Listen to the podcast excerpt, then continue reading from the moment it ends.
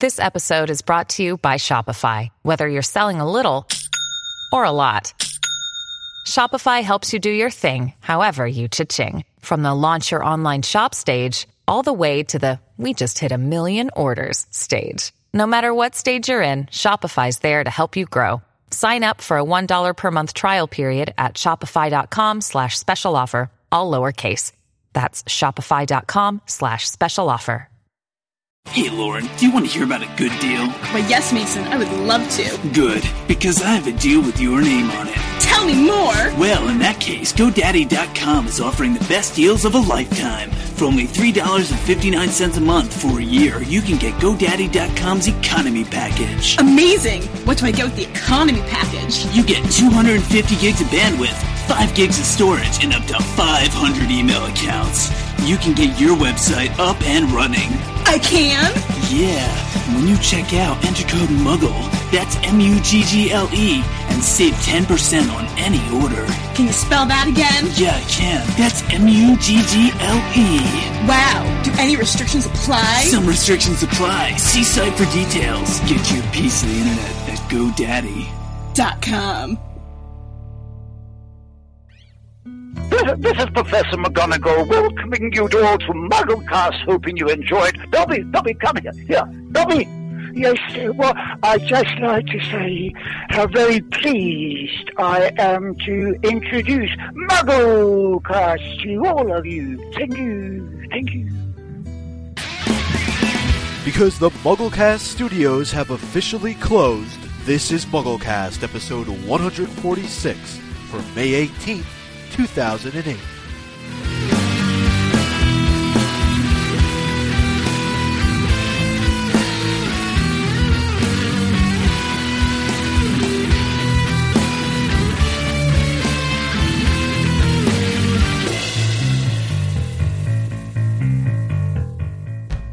All right, well, we were hoping to make this week our big teaser trailer show because it was widely rumored to be coming out this week uh, alongside Prince Caspian. And uh, Matt, you saw that this week, didn't you? Because you were hoping to see the trailer. Well, yeah. Well, didn't everybody else see it? Nope. No. I'm the only one who saw it. In our little group here, yes. No. Yeah. Well, yeah, I did see it, and no, there was no trailer.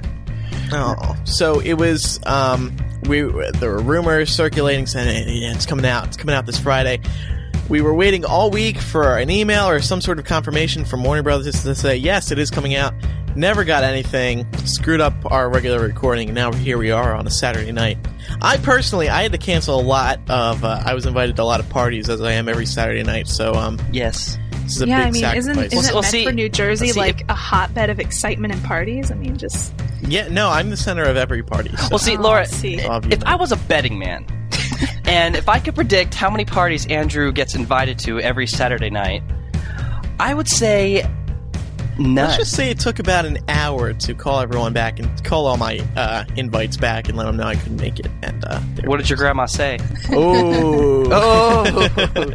All right. Well, we will discuss. She this. says I'm with Micah tonight. "Wow, weird." we will be discussing the uh, trailer, um, the non-existent trailer this week. We'll figure out when it's going to be coming out. We have lots of other news to discuss. We have a whole amazing show planned. I'm so excited to get to it. So uh, let's get started. I'm Andrew Sims. I'm Laura Thompson. I'm Micah Tannenbaum. and I'm Matthew Britton.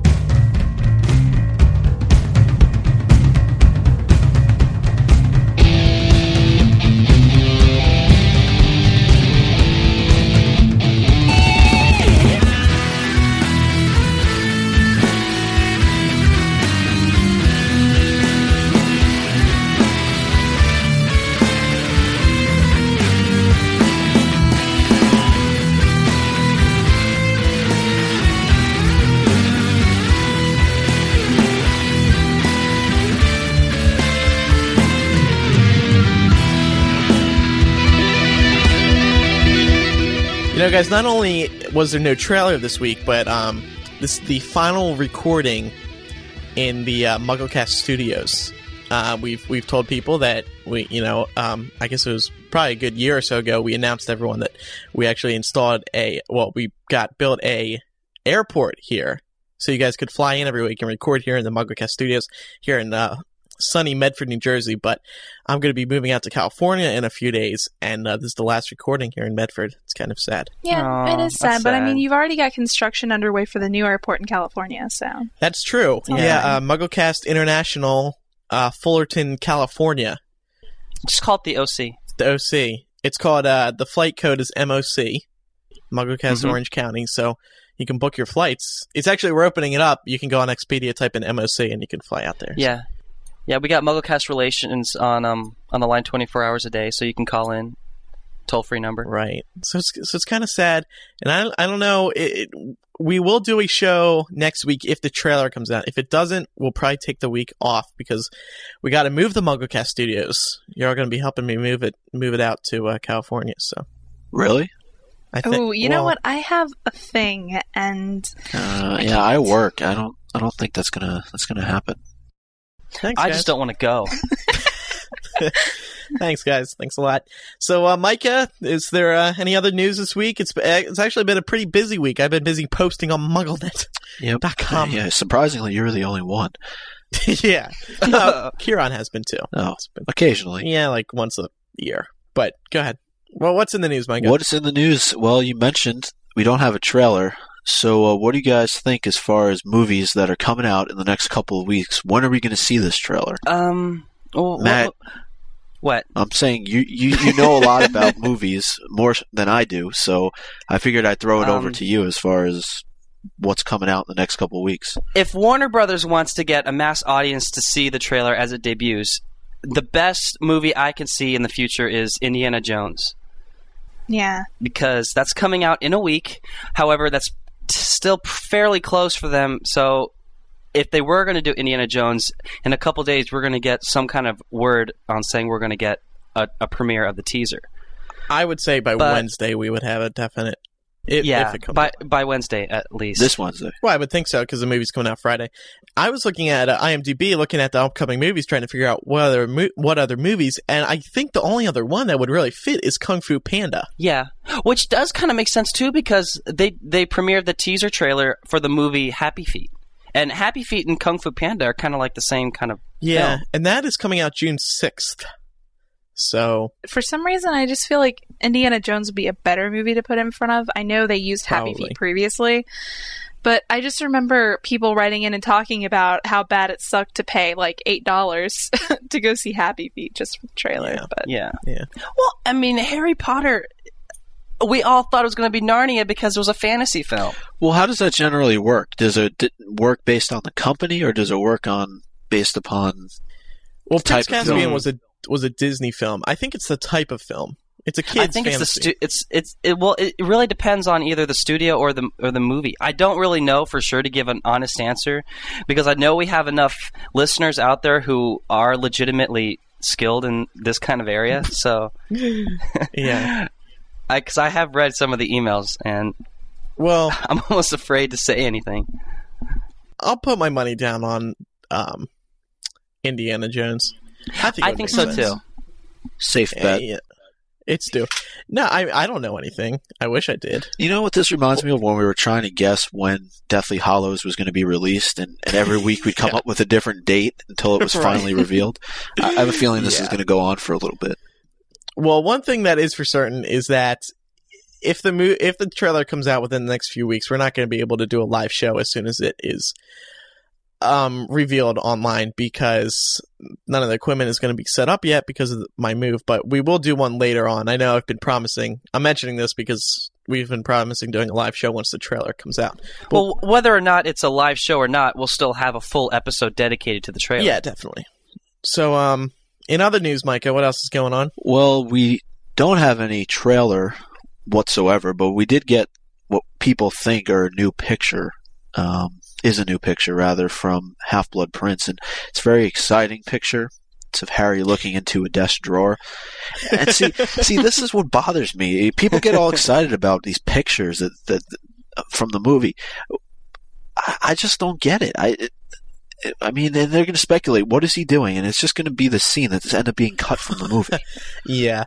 Well, here's the thing. I, I think there's a conspiracy theory going on behind these. Um, well, I have a conspiracy theory, which is that this picture, it's this little picture. It's like, let me look at the dimensions. It's 233 by 164 pickle, pixel, pickles, pixels. It's this little picture, and it's, it's definitely from Half Blood Prince because if you look at the other one of Harry that was officially released, Harry's wearing the same thing. And like, you have to wonder, where does this come from? So I'm thinking, my theory is that WB planted this somewhere online, this sort of to do a little viral, um, stir up some excitement in the fandom. Because you where think it could may be- this come from That wouldn't besides surprise WB? Do you think it may be like a little screenshot from the teaser? Mm, no. Because it, it's obviously not an official pic. Yeah, it is. I- If it wasn't, then wouldn't they have like a, a better resolution of it? Well, yeah, no, it's an official pic, but it somehow got leaked. So Well, that's okay. That's what I meant. Sorry. I thought you meant like a like I don't know, but like someone took like a Nokia. I think picture WB just does the this stuff to get people going. I think it's very manipulative, and I don't appreciate it. I, I was actually going to say the same thing. I think it's just something that was thrown out there by Warner Brothers to get people excited uh, for Yeah. the fact that the trailer is going to be released sometime in the near future. Yeah. And uh, it really, it's it's probably the most uninteresting photo I've ever seen in my life. right?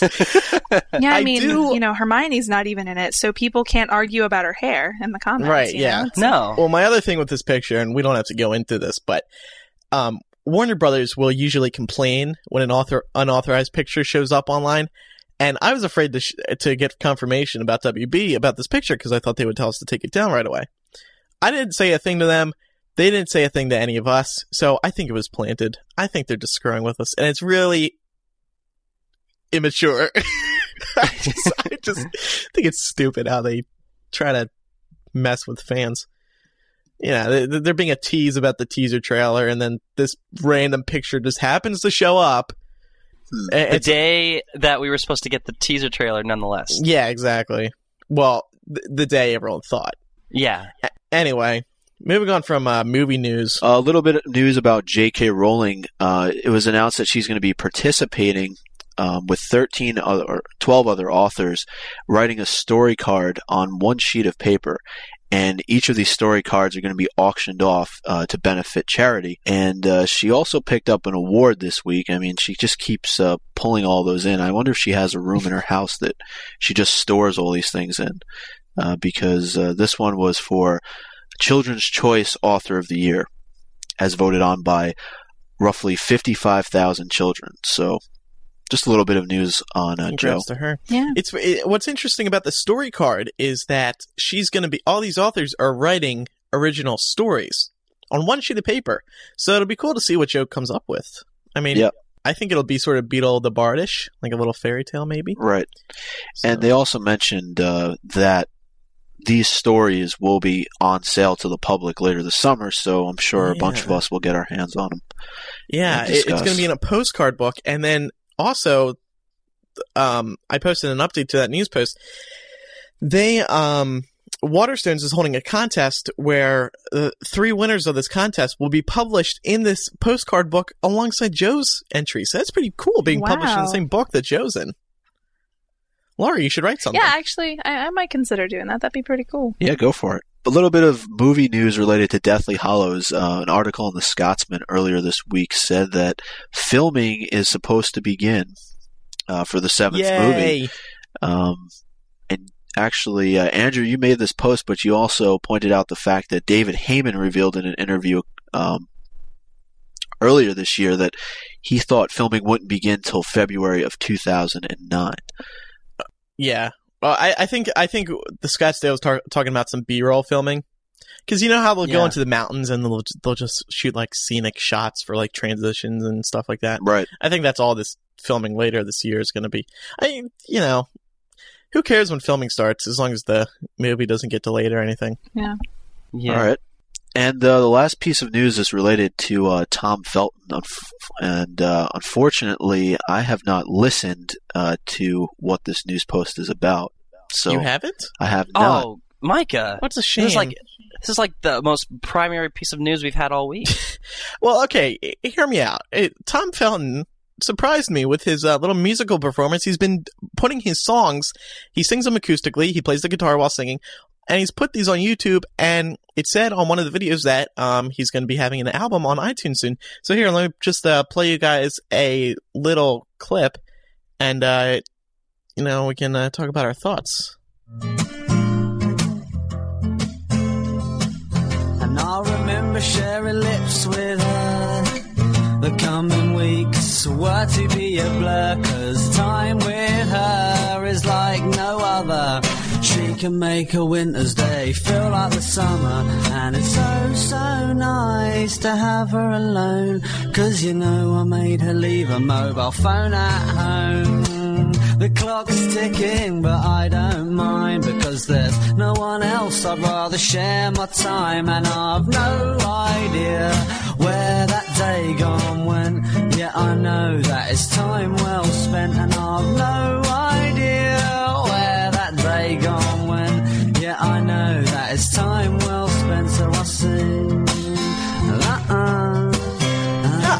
How, how is that? It, it's qu- actually quite good, I think. I know. Yeah, it's uncanny. Wow. When he sings, it's like you don't even know he's British. It's very well. The funny part, the funny line is the mobile Yeah. phone. the mobile phone. Oh, that's I think it's very, it's a very relaxing like music. Don't you like it it, is, Laura? it is very Yeah. nice. Yeah. I'm, I'm impressed. Why can't people like him be on American Idol? I'd vote for him. It's just it's so unexpected because you don't I don't know, you don't look at Tom Felton and expect him to Yeah. go from Harry Potter to musician. Well, I was Yeah. expecting him to go from like when he's singing, "I'm sitting with my girl for the summer. I sit up on a tree and yell, why so tense, Potter?" Or something, you know? So Matt, Perhaps. that was really you singing before, right?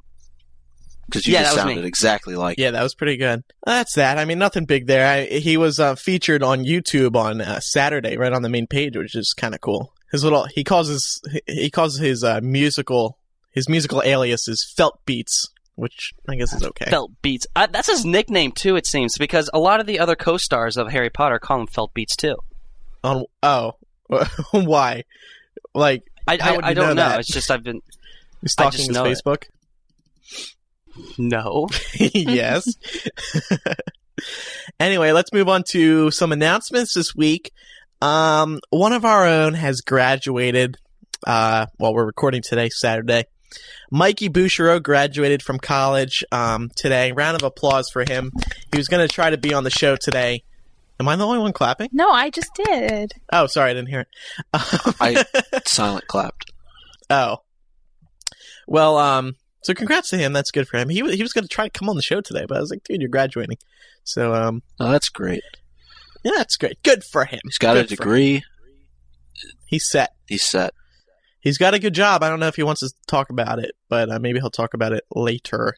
Um, also, don't forget to vote for us on Podcast Alley. We are number one currently, so thank you to everyone who's been voting for us in MuggleCast May. And uh, also, we posted this on MuggleCast.com earlier this week. If you are going to say the trailer does come out with Indiana Jones, and we announce, you know, we let you know on MuggleNet.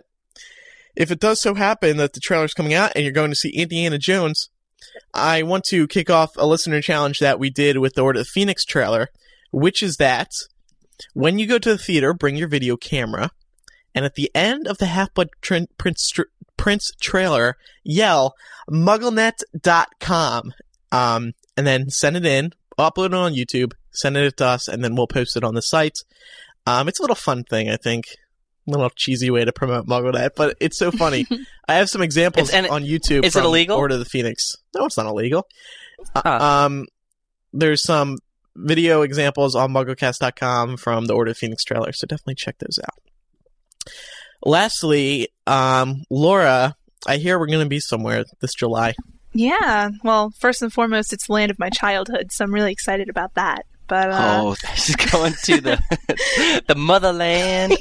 but we're gonna be at Portus 2008 this July in Dallas, and uh, we're all pretty excited about that. I think It's going to be fun. yeah. All of us here have been booking our uh, flights and the hotels. Yeah. Um, This I'm so stoked.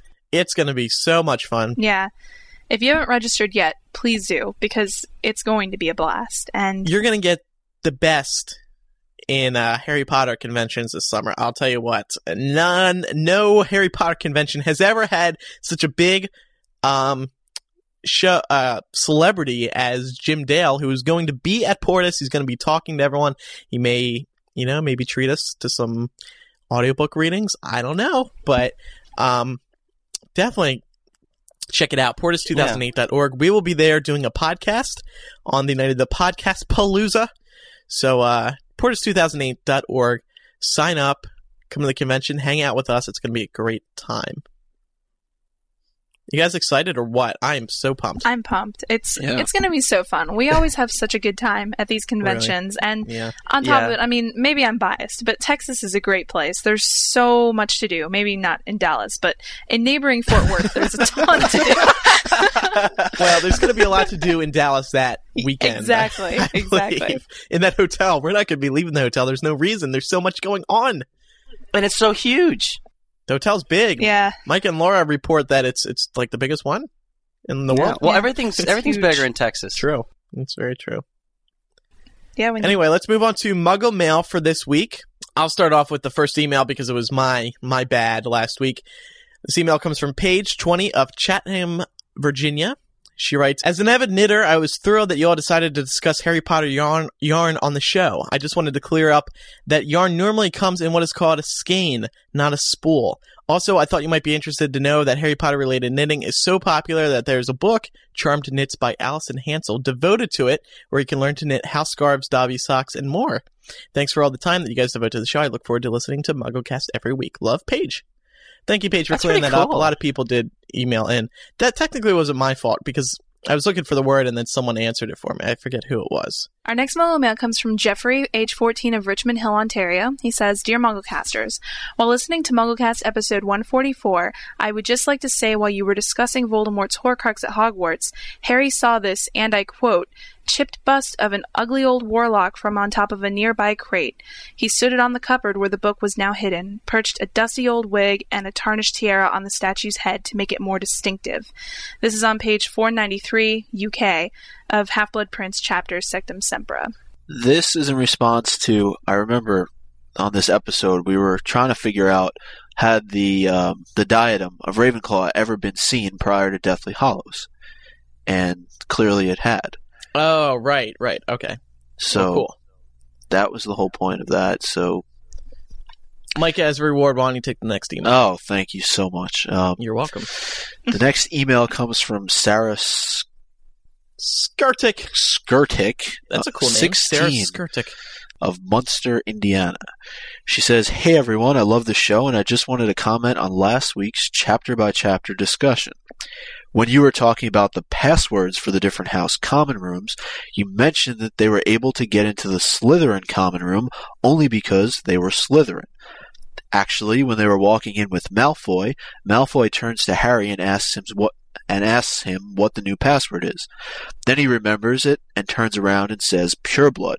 The line is on page 221 of the American paperback edi- edition. Just wanted to clear that up. I love the show and look forward to listening to it every week. Thanks for all the work you guys put in, Sarah. Thank you, Sarah. Thanks for correcting our mistake.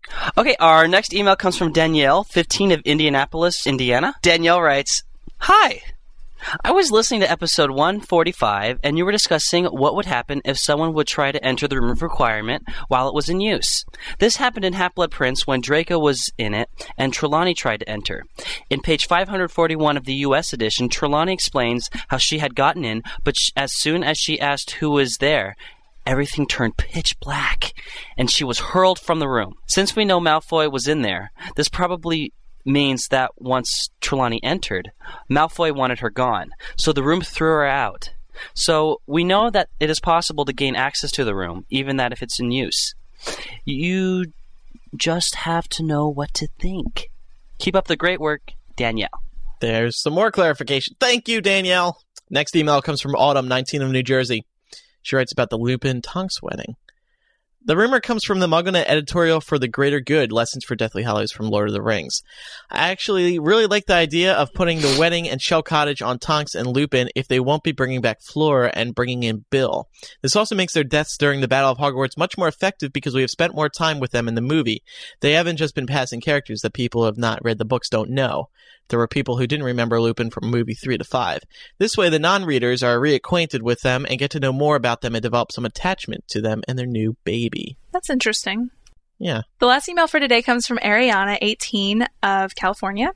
And she says, Hey guys, first of all, I would like to say that I love listening to this show on my computer during AP study time.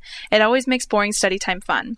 Anyway, I was watching Order of the Phoenix the other day, and I came across the scene where Luna tells Harry, after Sirius dies, and he, Harry, asks if she needed any help finding shoes, and she replies, That's alright. Anyway, my mom always said things we lose have a way of coming back to us in the end, if not always in the way we expect. Do you think this foreshadowed what happens in Deathly Hallows, where James, Lily, Sirius, and Remus come back through the Resurrection Stone? Please give me your opinion, and I love you. Oh, that's so sweet. Yeah. I, mean, I don't know. What do you guys think about that? I think it's a good idea. Yeah, I think I it's think- nice. They kind of sort they somewhat paraphrased that from her quote in the book where she said it was something along the lines of like it's not as though I'll never see her again. You know, so I feel like they were just kind of shortening that Uh-huh. line up a bit. Yeah, I guess. Yeah, well, people are, were asking too if if that whole Sirius and Harry talk in the film of Prisoner of Azkaban when he said, "And you'll always find them in here," and he went to his he, he pushed Harry's chest. A lot of people thought that was the foreshadowing of Deathly Hallows when he met, he was talking about his Oh, family yeah. or something. Do you remember that Yeah. rumor? Yeah. So this is probably you know around the same you know situation too. So let's move along now to chapter by chapter. This week we're going to be discussing chapter 30, The Sacking of Severus Snape. Micah, you left us sort of on a cliffhanger last week because you had said that uh, this this this chapter had one of your favorite scenes. Is that what you said? I did say that, yeah. Yeah, you were. So I'm excited to know what exactly is your favorite part of this because it's rare you actually get excited about something these days. Usually you're just complaining. Uh, yeah, you know, you're right. Um, but uh, and it was, it was awesome getting to read the scene again. I actually read it this morning. But do you want me to talk about it right now, or do you want me to mention it when we actually get to it? Yeah, I'll mention it once we actually get to it. Okay. I just wanted to hear a little positivity come out of you for once. So, um, the chapter starts off with Luna just, you know, saving Harry by uh, quickly stunning Alecto Carrow, and um, which could be a very funny movie. Does scene. anybody besides me think Alecto is a, a male name? Yeah, it does sound rather masculine, doesn't Bec- it? yeah, because you know, Mainly 'cause with it ends in O. Span- yeah, Spanish words. Um, o is more of a, a a masculine vowel. Yeah, should be Electa. Yeah, Hmm. Alecto um, was one of the Greek Furies in mythology. There you go.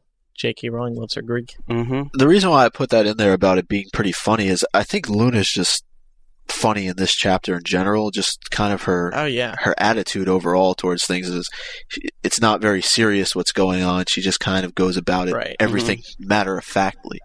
Mm-hmm. right. Well, I could see what you mean by being funny in the film too. You, you can like see Alecto getting like stunned going across the room, and Harry just turns his head, and there's L- Luna with with her her vacant expression with her wand in in the air, going, "Wow, that that made a louder noise than I expected it." Yeah, exactly. yeah. Yeah.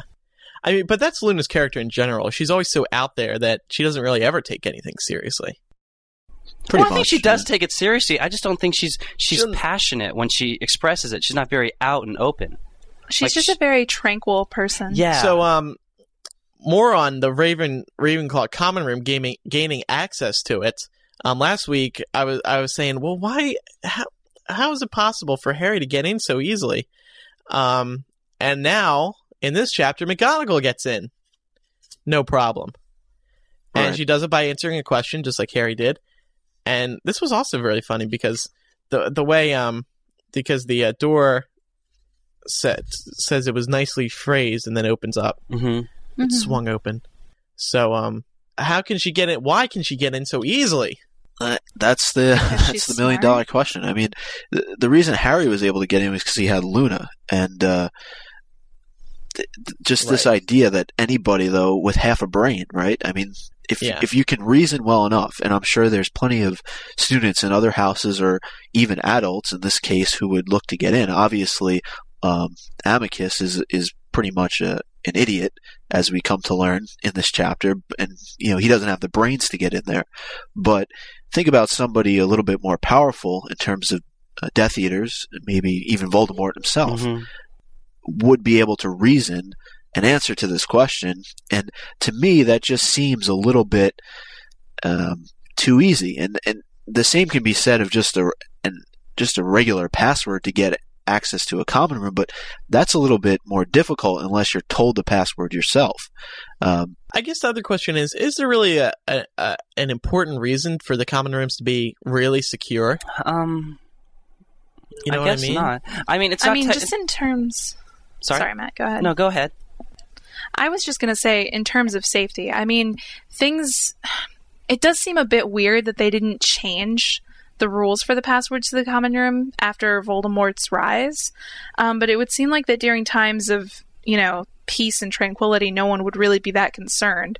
Uh, because the worst Right. thing that you would have happen would be someone would break into a common room that wasn't theirs. Right. So, but yeah, it does seem a little irregular that it was done this way. To me, I think the Ravenclaw uh, common room entrance. I think it's almost just as protective, if not more, than you know the others. I mean, all you have to have is a password that you can get from anybody. If someone ge- hands you a piece For of paper Gryffindor. that's written of the like the Gryffindor common room password, anyone can get in. But with the Yeah. Ravenclaw, I mean, the questions change every single time. But it's still anyone could answer. Well, anyone, could, well, about it. anyone can get in any common room if they just had the password too. Right. So No, no, I agree. I agree. But I think there is a better excuse for McGonagall be able being able to get in because she's a professor and she's a head of I mean, house. head of, head of house. You're right, but I don't think it would make No, more sense true. she'd be able to get access because she's a professor. Because you know, look at real schools. It, teachers have master keys for the most part. You know, Yeah, why couldn't they just get a key to their common room? I mean, the kids. well, you could also share the keys. well, yeah, Right. There's no good. yeah. there's, There's, no secure always way a hole. There's this. always some loophole Yeah. or something. Always, but uh, there's always a way. I mean, talking about security overall, though, I think that even if you think about dorms, everybody has a lock on their door, and most of the time the buildings themselves get locked up at night. You have to have a security card to gain entrance. So it's not that far out there to think that, uh, you know, these common rooms shouldn't have passwords or, Mhm. or something that protects them from the outside Well, world. keep in mind that Hogwarts or that the Harry Potter books are are set in a pre 9/11 world, so I think that plays a factor too. yeah, well, I'm sure that people locked their doors before 9/11 too. Yeah. Well, no, but I'm saying after 9/11, everything changed. It, it was sort of a joke, but Well, I mean, honestly, I think all the common rooms should have like those eye scanners or something. okay. well, hey, it is magic. I mean, the the, the thing should just know if he's a if the person who's trying to get in is a Gryffindor or not. Anyway, Yeah, but that'd be too with that. easy. too easy and true. Anyway, let's move on. Um, I think Hogwarts will be just fine in the way it's been operating. Yeah, I mean, no one's gonna break in. yeah. So, so what happens next? what happens next? Well, they enter the common room, shockingly, um, and uh, there's this whole scene that that takes place, and Amicus comes in and he sees his sister lying on the ground, and what eventually ends up developing is this this conversation between Amicus and McGonagall, and Amicus is is starting to freak out because he knows that she's um, put up the dark mark, and this has told Voldemort that they've captured Harry. Right. And for him, he knows that for all he knows, Harry is is not even there. He has no Right. clue that Harry's in the room, so he figures, well, I'm in. Uh, my sister's in a whole lot of trouble now because she just summoned the dark mark and told Voldemort that Harry's here. And for all I can tell, Harry's nowhere to be found. So he goes through this whole thing where he tries to come up with an idea of blaming this on the Ravenclaw students that have come into the common room um, when they heard uh, Alecto getting hit with that spell. So, um, what are your guys' thoughts on this? I mean, it goes back to the whole idea of what we've talked about through this entire series.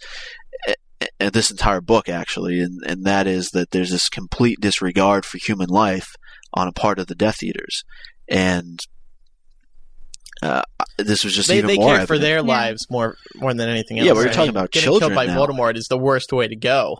So right. I mean, the students are just dispensable to them. right. Yeah. And then uh, McGonagall uh, has a great line in here, and, and I can see Maggie Smith saying these lines. You know, she turns to Amicus and says, "You're not going to pass off your many ineptitudes on the students of Hogwarts. I shall not permit it." And um, so, you know, McGonagall's starting to fight back a little bit. Do you guys think she had any idea that Harry was there at that point? I don't think so because she seemed really Yeah. shocked by it, and She was clutching her she, It said that, she, yeah, it said that she fell down in a chair. Yeah. That's right. Um, and then we get into the whole um, spitting incident between Amicus Ah, and yes. McGonagall, and this Yeah. is my favorite scene.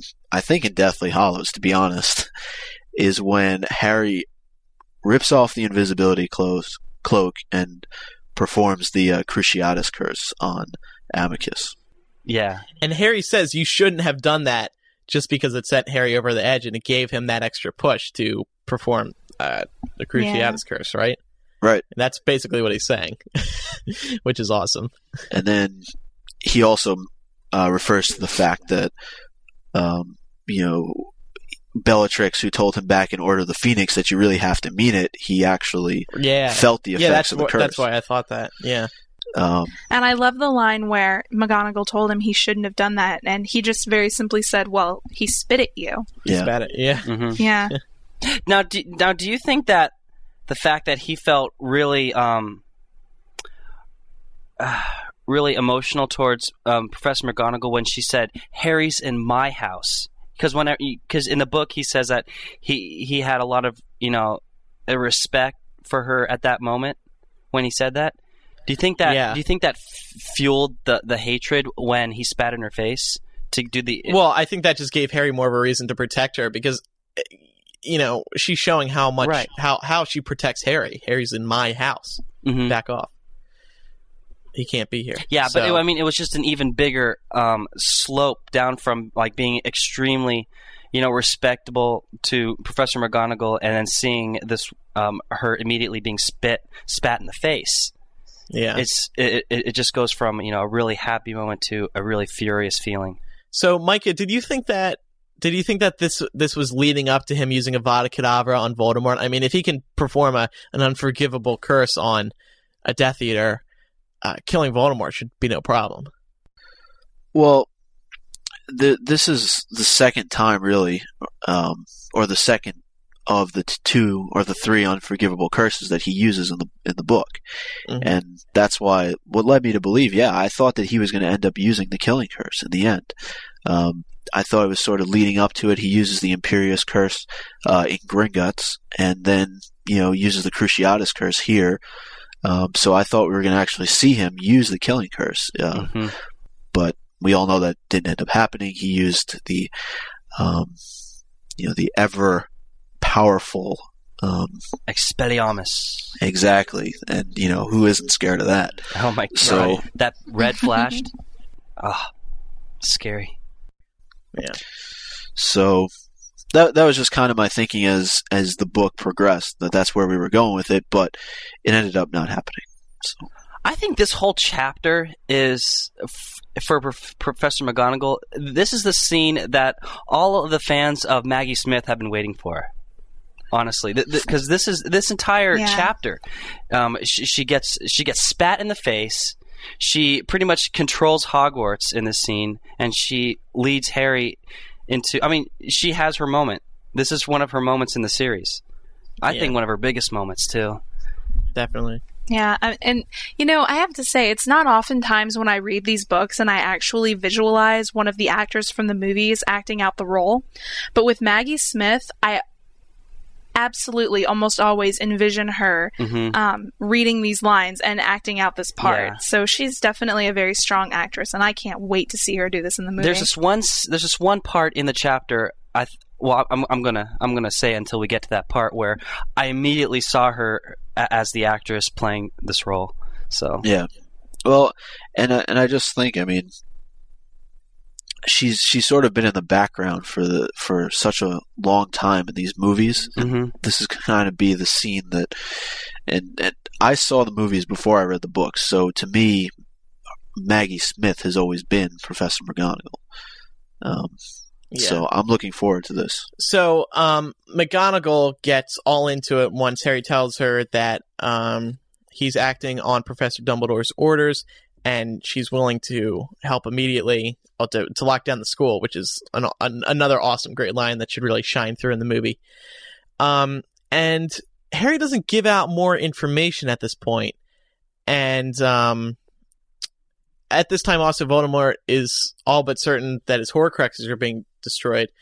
So, what harm would it have? Mi- Micah asks in the discussion, what harm would it have done to tell Flitwick, Sprout, or especially Slughorn what's going on? But I don't know, Micah. I really don't think you know. First of all, there wasn't time.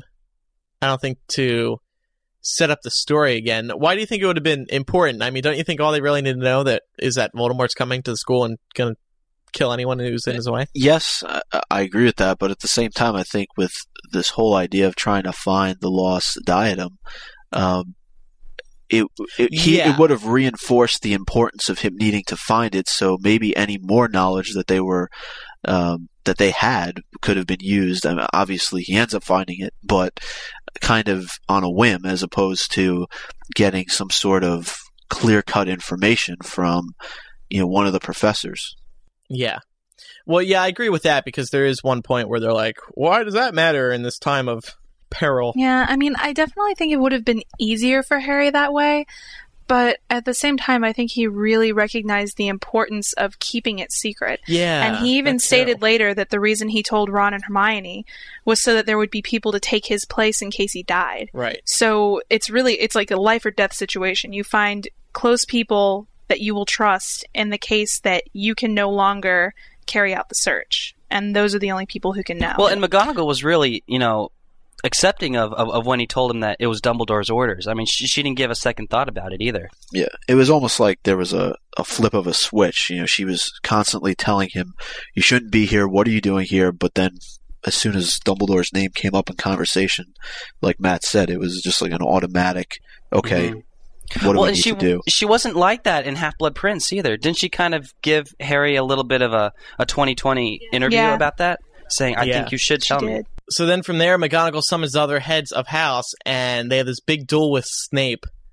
Just reading this back and knowing that Snape is good, what do you think he really was going to do to Harry when um when Snape said that he must insist? I don't think he really expected it to happen like this, though.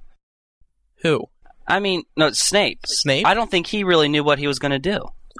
In my opinion, I think what happened was Snape's, um, you know, the mark on his arm started to move, and he clearly realized what that meant, and that meant that Harry was at Hogwarts.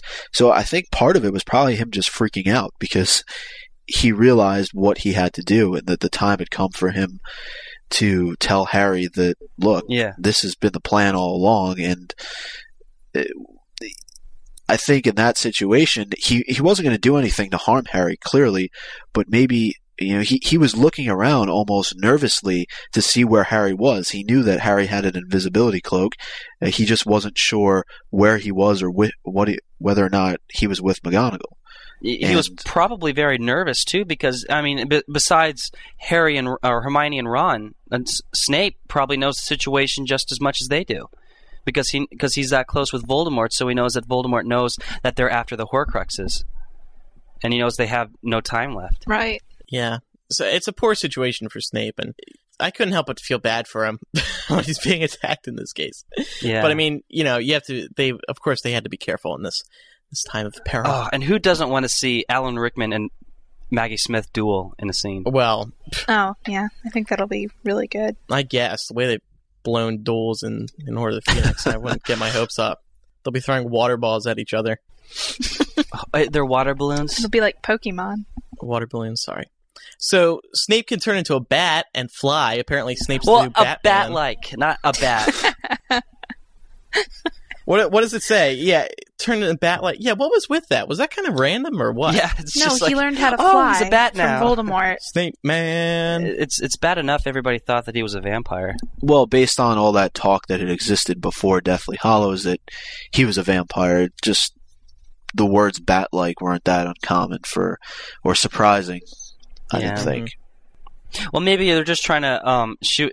J.K. Rowling was just trying to tell us how it really looked like when Voldemort was flying all by himself, because there, there's no real explanation except just like smoke billowing from beneath him, right? Right. So after uh, Snape takes flight and uh, leaves, there's this whole discussion that goes on um, between the heads of house and Harry. And basically, what McGonagall is going to do is, is rally the troops, the ones who are old enough and can stay behind will fight. The others are going to be taken out um, through the room of requirement uh, to the Hog's Head to apparate away from Hogwarts. And um, again, this is another line uh, that that I picked out of the book for Maggie Smith, which I think is going to be an awesome line in the series. And she tells uh, Professor Slughorn in particular, who's the most apprehensive about um, the situation that lies ahead, and she tells him the time has come for Slytherin House to decide upon its loyalties. And she even tells him that uh, if they try anything, that they're going to fight to the death. to the death. It's so like it just shows like McGonagall's scared at this point, and it's ju- there's no BS. There's no room for BS like with her. Yeah. Yeah. It's pretty. Yeah, strange. it's great because she's she's telling people exactly what she thinks of them. Like at one point when Filch comes in, she calls him a blithering idiot, Yeah. and at one point when he's like, she tells him to go find Peeves, and he's perplexed by it, and she says, "Yes, haven't you been complaining about him for the last quarter of a century?" yeah. Well, this this is also one of those um those traits of Gryffindors that a lot of people don't seem to think about. It's it's it's when I Gryffindors are very blunt when they talk. They, they they don't really go through the formalities, especially in these kind of situations. They just pretty much speak whatever's going through their head. Yeah. Well, th- this is just going to be a overall, I think, an awesome scene in the movie. Um, hopefully, if they don't uh, mess it up too badly. But yeah, you, you sort of have the the unifying of the houses. And as Laura mentioned, you have McGonagall telling Filch to go get Peeves.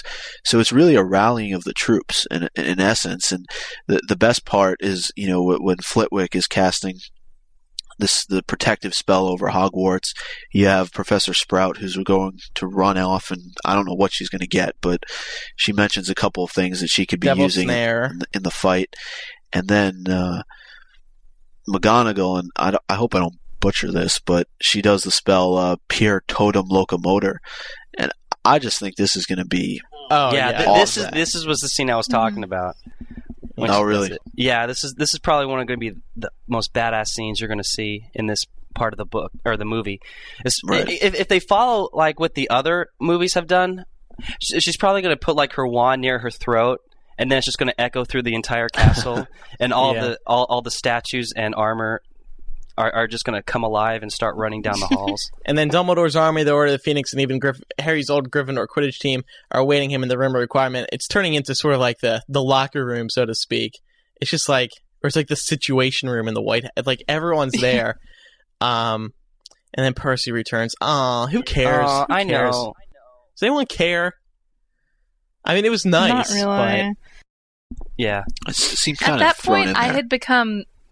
At, at that point, like Percy had become so unimportant to me as a character. But, that I right. was just like, oh yeah, that's cool. Closure. That's nice. It was ref- yeah, it was refreshing. I, I I remember being kind of excited. I don't remember seeing Laura crying, so Yeah. I guess it wasn't that big of a deal. I did a lot of that during Well, this odds, book, but odds are this part is going to be cut anyway, since they're probably not even going to have Percy in this film. So, and, and then the chapter. This this is pretty much the end of the chapter where Harry gets back to the room of requirement. All those people are there, and uh, then he has sort of this vision again of Voldemort, and um, he's standing outside the gates of Hogwarts, and the line that uh, J.K. Rowling used was, "He was possessed of that cold, cruel sense of purpose that preceded murder." Ooh. So, yeah, I think I remember reading that, and I mean, of course, you know, we were we were reading the book straight through, so it wasn't like there was any chance throughout any other other ch- chapters that I was going to put the book down. But this definitely solidified my turning the next page Right. and not eating or sleeping or or showering or anything until I finished this Yeah. book Yeah. because it was so this, good. this is definitely not a chapter you just read once. I mean, j- just just read this one chapter and not continue. It was bad enough we had to just read this one chapter this week. Yeah, yeah, I, I was disappointed with that too, actually, because these chapters seem to fly by, and um, I wanted to keep reading, but then I just confused myself when I'm talking about chapter by chapter. Yeah. I think that does it for our discussion, right? Yeah, uh, we're, we're just left off in the Yeah. chapter when um when Harry's trying to find Ron and Hermione. But um, so that does it for that discussion, which leads us. Sorry, that was really loud. yeah, Intended for Ow. to be that loud. Sorry. I sought to make myself cleverer, more important than my mother. I ran away with it. Uh, who could that be? um, so we have some voicemails this week. Come back with some voicemails, and we have several good ones. We're gonna take, um, we're gonna take a fun one first. Laura, um, oh, I think everyone's gonna enjoy this. This is pretty intriguing. So, uh, All right. here's the first voicemail. Voicemail. Hi guys, this is Jason from Kentucky again. Got one thought for you concerning Laura. I've I've had suspicion for a while now that actually Laura is Amanda from Survivor. If you listen to their voices, it's the same. And somehow, I believe that Amanda is actually Laura. It's like a it's like a, a different personality for her, but not very different. And that she somehow snuck like a satellite phone onto the island so that she can call in for MuggleCast. Just a thought. Bye. So, um, I looked into this, Laura, because I, I you know, Mm-hmm. does anyone here watch Survivor by chance? no, I do. Do you? Do you know who who her man who who Amanda is? Uh, sure. I, I mean, I have I've watched the season, but sporadically, I know it just ended. So Well, here's a clip of Amanda, and I, I think this caller's right. I trust Parv completely. I think her and I can go really far in this game. You know, because we both have different strategies and we're we have different personalities, but together, like I think we can do a lot. Laura, I, I think that really sounds like you. it, it sounds like the. Valley Girl version of Laura. You guys, you guys found me out. Um, that is my alter ego. Doesn't it sound like her though? and and I like really think we do a lot together.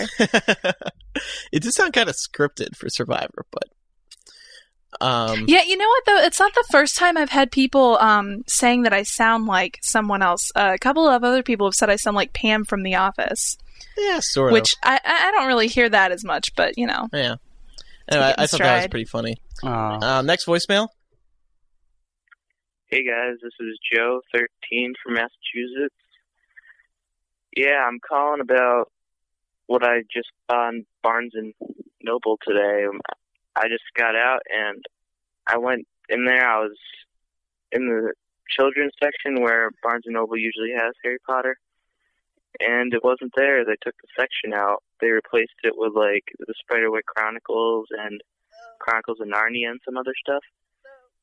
And I usually don't really care about that stuff, but it just kind of hit me for a second. I was like, whoa, the books really are over and they're not selling as much. And I was just kind of sad for a second there.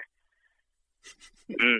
I know the movies are still going on and everything, but it never, it takes, some people it takes longer than others to hit them that series is actually over. For me, it just happened for the books. I don't know. Just called in with that depressing note. Laura, you and I were in, in a Borders the other day, and it was kind of weird seeing the Harry Potter books like on a shelf, and it wasn't even like the complete collection. They were sort of just like whatever they had left over. Yeah, it was pretty crappy. They had like just a few of the paperbacks. There weren't that many. They didn't even have a complete collection Yeah. of those. I thought it was pretty sad. I, I, it was off in a corner too. Yeah. It was Well, I really think- sad. really does show you the books are over. I think it's they're just gonna have another bookshelf of them when the movie comes out anyway. Because the only reason why they had Mhm. a whole presentation of Narnia was because the movie's coming out for Prince Caspian. I mean, Narnia's been the last book was what la- last issued in the fifties. Yeah. Just Yeah. like Lord of the Rings. So, So- it's just because it's it, right. It's right now. It's it's it's out in It's hot. popular culture. Yeah, it's hot. it's hot. All right, next voicemail. Hi, Mugglecast. Hi, I'm Erica. I'm 20 and I'm from Chicago, Illinois. Well, I am not upset with you guys because your show is awesome, of course, and I listen every week. But just the fact that with the WB, that how we don't have a teaser trailer yet, and how we have like movies like Twilight, and they have like their teaser trailer and stuff out. And I was just wondering, well, do you think that because of the trial with J.K. Rowling and Steve Vander Ark, or whatever, do you think that that's the reason we haven't got a teaser trailer yet? Because they're trying to um, settle that first before we before they can, you know, give us a trailer or whatever. Um, just wanted to know what you guys thought about that. Love you guys' show. Been a huge listener since day one. All right, I'll talk to you later. Bye. Bye. Thanks for that. Um, you know, the reason I included this voicemail is because this has crossed my mind before. D- do you guys think it could be because of the trial? I, I don't think so. Yeah, I mean, honestly, most people don't even know about the trial. That's yeah, right. I know, but it just seems weird how Warner Brothers has been acting with with releasing stuff thus far, and like the only difference this year is the trial. So It mm, Warner Brothers has been acting a little, you know, s- you know, skimpy with updates and things on the film, but I mean, the film itself is not really connected to the trial. And and they have release, Warner but they have release dates to consider too. I mean, it's it, it just seems weird. I don't know. It's crossed my mind. So I, I, because the outcome of this trial is not going to affect when the movie is going to be released or not. well, anyway, I could just like, I, yeah, I agree with that. But like, I'm just picturing, you know, this trailer hitting, hitting, you know, theaters, and then the same day or the next day, Warner Brothers Harry Potter court trial, blah blah blah blah blah. So it's like, yeah, maybe the trailer would be overshadowed by the trial. But see, the trial isn't even that widely known besides Harry Potter fans well, that's and fanatics. that's what the teaser trailer's for. But the teaser trailer is is teasing the general public, not Fans, all the fans. Well, I, I wouldn't mean- say that it wasn't known. I mean, it, it was it was definitely written up in a in a bunch of different newspapers throughout the world. So Yeah, but a lot of eh, people don't right. really know the specifics, and a lot of people really don't care, to be honest. But I'm just thinking That's it could right. be it could overshadow it. I mean, because you know, it's hard enough for them to get publicity for a teaser trailer, which is which is pretty important because that's when they start the initial the teaser posters. you know, but also the the book and the films are two different venues. it doesn't matter. Warner Brothers is still involved because they own the copyrights. Right, they own the copyrights, but I mean, are, are you saying they're just taking the whole the whole pub- publicity of the film on the back burner during this trial because it's bringing everybody's attention to it and no one's I'm working saying on that the the trial promotions? could overshadow the hype of the teaser trailer in a negative light. I don't think so. Well, Yeah, I think it's don't- possible that they could be acting cautiously. Um, whether they Mhm. need to or not is a matter of opinion. Well, it's well, it's it's definitely obvious Warner Brothers is is is doing something based on this trial because they're not e- even telling us anything since the trial began. Really, there hasn't been any real official updates or anything on the film. Right. Well, my question is, how far in advance do you generally receive a, a teaser trailer for a movie? Well, look at it this way: like, um, we got the Order of the Phoenix trailer with Happy Feet. Um, I'm gonna look it up. I think it came out in January, right? Yeah, I think you're right. So I guess uh, then we're not really late for a trailer, are we? What made me think that? No, we we're were? late for a teaser. Wait, we're we're late for a Yeah. teaser trailer. The teaser. Oh, the teaser came out in November. Right, Oh, November wow. seventeenth. And Yeah. the movie didn't come out until We're, July. we're already. July. No, as- I said this last time. We're over a month overdue f- if we're going by the Goblet of Fire or the Order of the Phoenix teaser trailer. well, from maybe you're film. right, Andrew. Maybe, uh, maybe it does have something to do with the court I just think it would be negative. Pub- I think it would be a bad mix of publicity. You got this negative court trial, and then you got this positive teaser. I, you know, they're being quiet differently. You know, it's something's going on. Anyway, we'll see what happens. Hopefully this week. Next voicemail. Hi, I was just uh, catching up on some episodes, and you were talking about you were going over the chapter, the Deathly Hallows, you're talking about how it's interesting that the Deathly Hallows usually got people killed, and you didn't mention how it's ironic that Dumbledore, the only thing he wanted to see was his family, again, which is why he had the resurrection stone, and it ended up causing his death when he asked Snape to finish him off, and the curse spread up his arm. So he did actually end up going to see his family again. It's a little bit of irony Yeah. there. That was kind of clever. Oh, excuse me. So that does it for um, voicemails this week. Um, so we're going to step back into into the uh, past here with this week in MuggleCast. We're going to go all the way back to uh, May twenty first, two thousand and six, with the episode episode forty, "Hating on Dumbledore." This was, of course, the controversial episode that um, MuggleNet staff, well, former MuggleNet staff member Jess was on. Uh, so uh, let's go back in time here. We got to do the little. However, this feeds my theory that Dumbledore is an idiot and that Dumbledore is evil and that Dumbledore deserved to fall off the astronomy tower dead because Never insult Albus Dumbledore in front of me. well, uh, you know. well, I've keys. I've never liked Dumbledore. I just don't like Dumbledore. I think he's a fraud.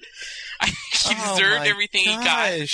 And who are you You know, I think almost in a way that he sets up Harry into these situations so he can't take the Oh, blame. whatever. You're like- whatever happens. Yeah. I am on the verge of crying. I can't believe you would say this. You're like you're like the you're like the National Enquirer on MuggleCast.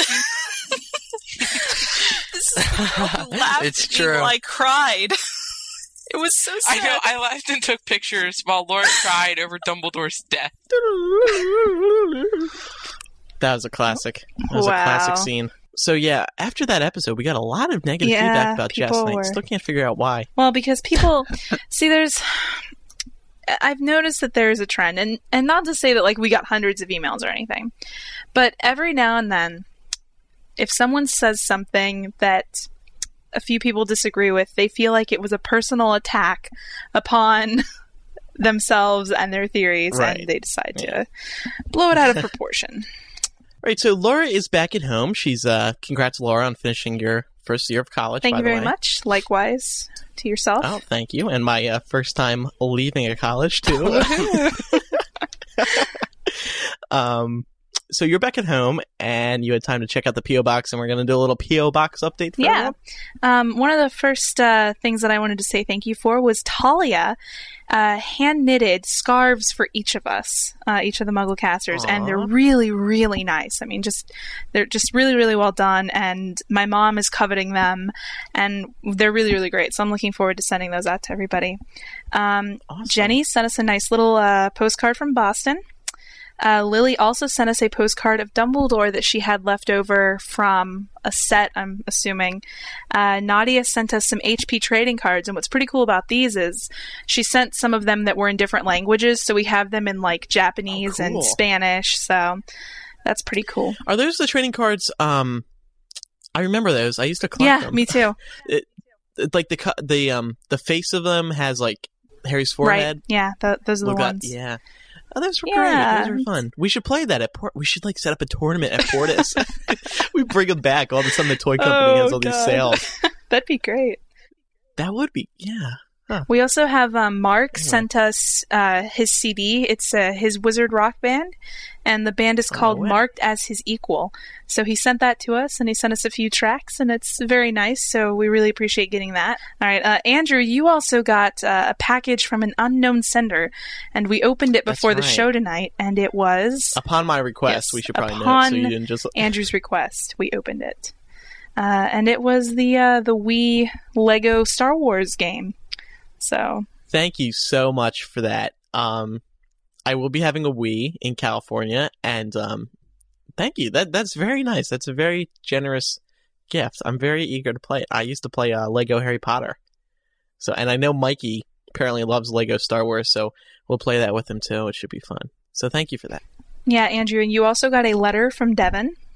Uh, oh, thanks, so Devin. I'll- Um, how about my my birthday's coming up, Laura? Did anyone send me like birthday gifts? um, no, oh, sorry. oh, that, huh? Actually, a lot of people send my mom letters. it's really cute. Um, and then uh, Micah also got what I'm assuming is a T-shirt from an unknown sender. Uh, so is he Mystery is he here? Tea. I hope Yeah, it's a T-shirt. No, it. I don't know what else it could be. I mean, you probably should hope it's a T-shirt because you're the one that has the package right now. Well, I mean, it's not open, so it's not like Do you I'll. want to open it? Open it. Let's open it right now on the show. Ooh, Are you okay. serious? Go ahead. Okay, hang on. You have to Yeah. let me go get it really quick. Hold up. Okay, guys. I'm calling the police and having her arrested for opening my mail. Okay, ma- make sure you put the um the bag close to the, to the mic Yeah. so we can hear, You hear? you know every I last bet hair. it's I bet it's I bet it's a goat shirt or something. Oh, that'd be so funny. Let's see, I'm pulling it out.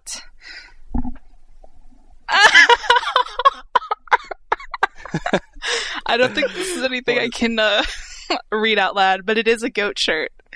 I knew it. Say it. Say it on there. We'll we'll we'll cut out anything. Uh, it's it's all deemed inappropriate, but it's it's like a checklist. Mike is disappointed. I think he really wanted a shirt he could wear. So, Micah, Mike, do you have a any reaction? no, I can't say that I do. Uh, Uh, Thanks, I think. Did we?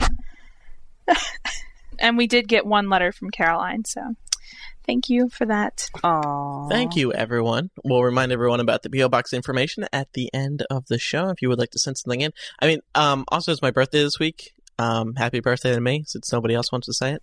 I was gonna tell you on your birthday. I was Gosh, No, Don't be such on a the show, we whiner. always happy wish happy. bir- Forget it. Forget it. It's okay. All right. Are we gonna wi- wish um Andrew a happy birthday No, it's now that fine. he's crying about it? no.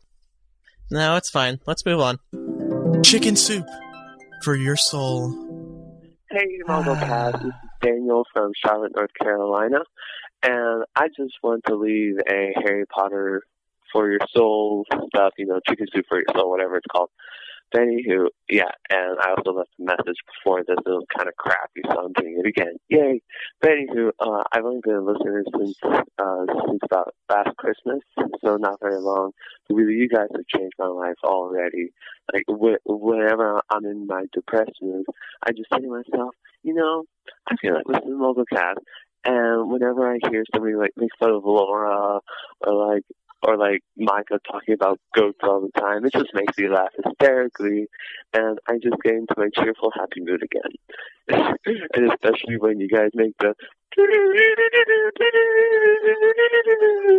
noise when you go back to tap of the cast episode. And so just I just want to thank you guys so much for for doing all of this. Like and and and I think that a whole bunch of people really thank you for doing the whole Muggle cast. I really appreciate it, and so does everybody else. Well, continue doing this. I'm gonna be so sad when you guys leave. Ah, and so yeah. Well, thank you. You guys do great, and and I love you, Laura. You're awesome. Okay, bye. Oh well, thank you. I love you too. And uh, I I drove through Char- uh, Charlotte, North Carolina, the other day. Nice place. Thanks a lot for that chicken soup. That was really nice. And you know, it's for people like him that we do the show for, who really appreciate it and appreciate it and uh, get a lot out of it. Enjoy Yeah, it a lot. Thank you. That was nice. Yeah, that Yes, was nice. sweet. So, um, I think it is time to uh, wrap up this 146th episode of MuggleCast. Um, Laura, as we were uh, talking about, what's the uh, PO box if people want to mail me some birthday gifts? PO Box thirty one fifty one, Cumming, Georgia three zero zero two eight. Gift cards to In and Out, um, Best Buy, uh, the Apple Store. Yeah, and just be um, sure when you send those, don't specify who you're sending them to, because then I can keep them for myself. put ATTN colon Andrew. That would be um best way to go for that. Um, it's my birthday, so okay. Wait, wait, wait. When's your birthday? You you want to plug that this- a little more? It's Friday. It's Friday. May 23rd. May Anderson's 19th Happy birthday. birthday. Bash. Happy birthday. Oh, thanks, Micah. Thank you, sir. Um, so let's remind everyone about the uh, voicemail information. If you would like to call in a question to MuggleCast to have your question aired during the voicemail portion of our show, I we have a few numbers for you. If you're in the United States, you can dial 1 218 20 Magic. If you're in the United Kingdom, you can dial 020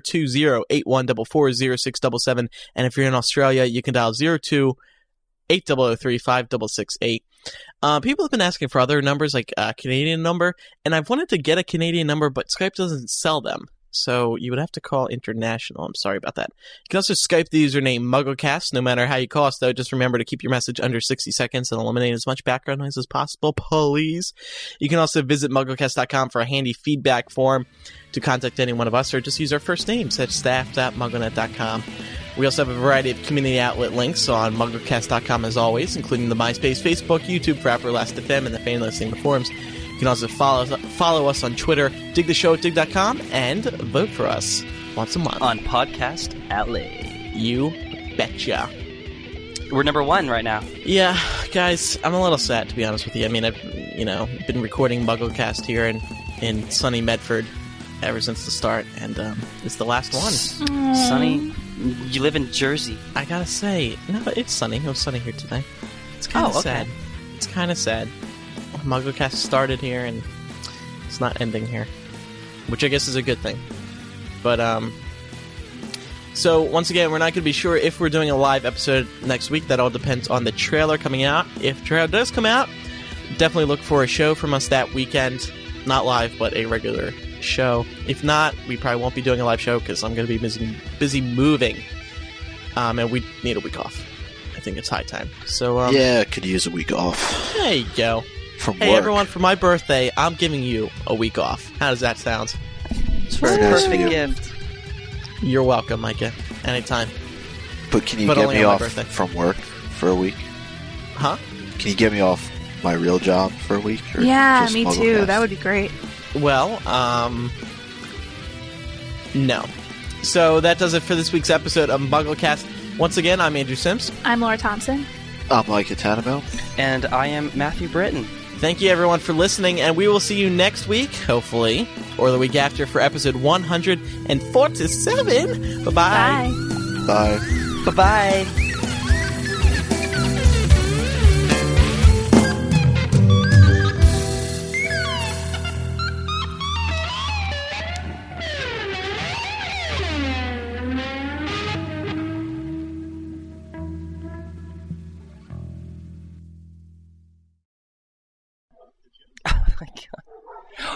You shut the dogs up?